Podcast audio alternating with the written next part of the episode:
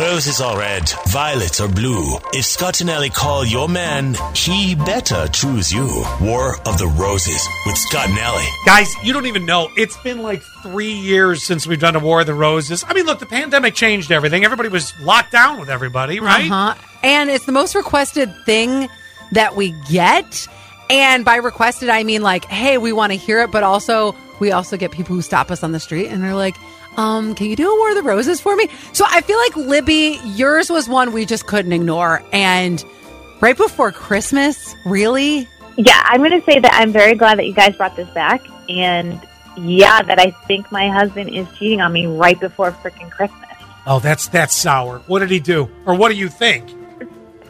Well, here's the thing. So we were planning on going to um, Dickens of a Christmas a few weekends ago. Mm-hmm. And then my husband's like, I can't go. I got called into work. And I was like, okay, that sucks, but like, whatever. Um, but then when I, because I still went to Dickens, so when I went to Dickens, I get like three texts from three different girlfriends asking if I'm at Sparkle.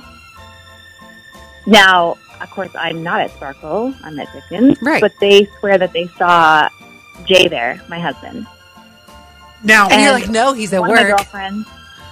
One of my girlfriends, she even took um, a picture, like a back of um, his head, and it was like it's kind of far away, and I couldn't tell. But like, I mean, obviously, I mean, I, I gotta tell you, like, I wasn't there, obviously, because I was Dickens, but it did look like the back of his head. now I'm going to ask you a really quick question on this.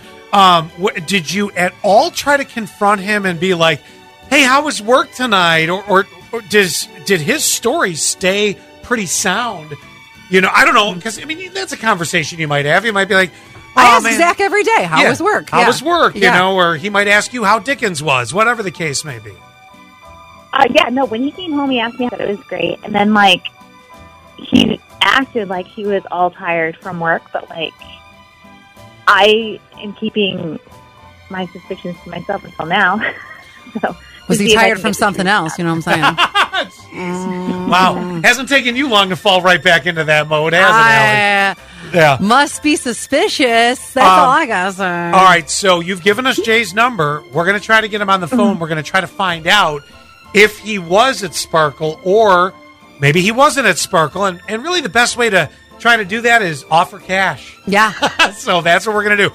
Hold on right there, Libby, and, and we'll we'll let you listen in here, assuming Jay picks up. Okay. Okay, thanks, guys. Yeah. It could mean the difference between the doghouse or the penthouse. Scott and Allie's War of the Roses. And who do you love?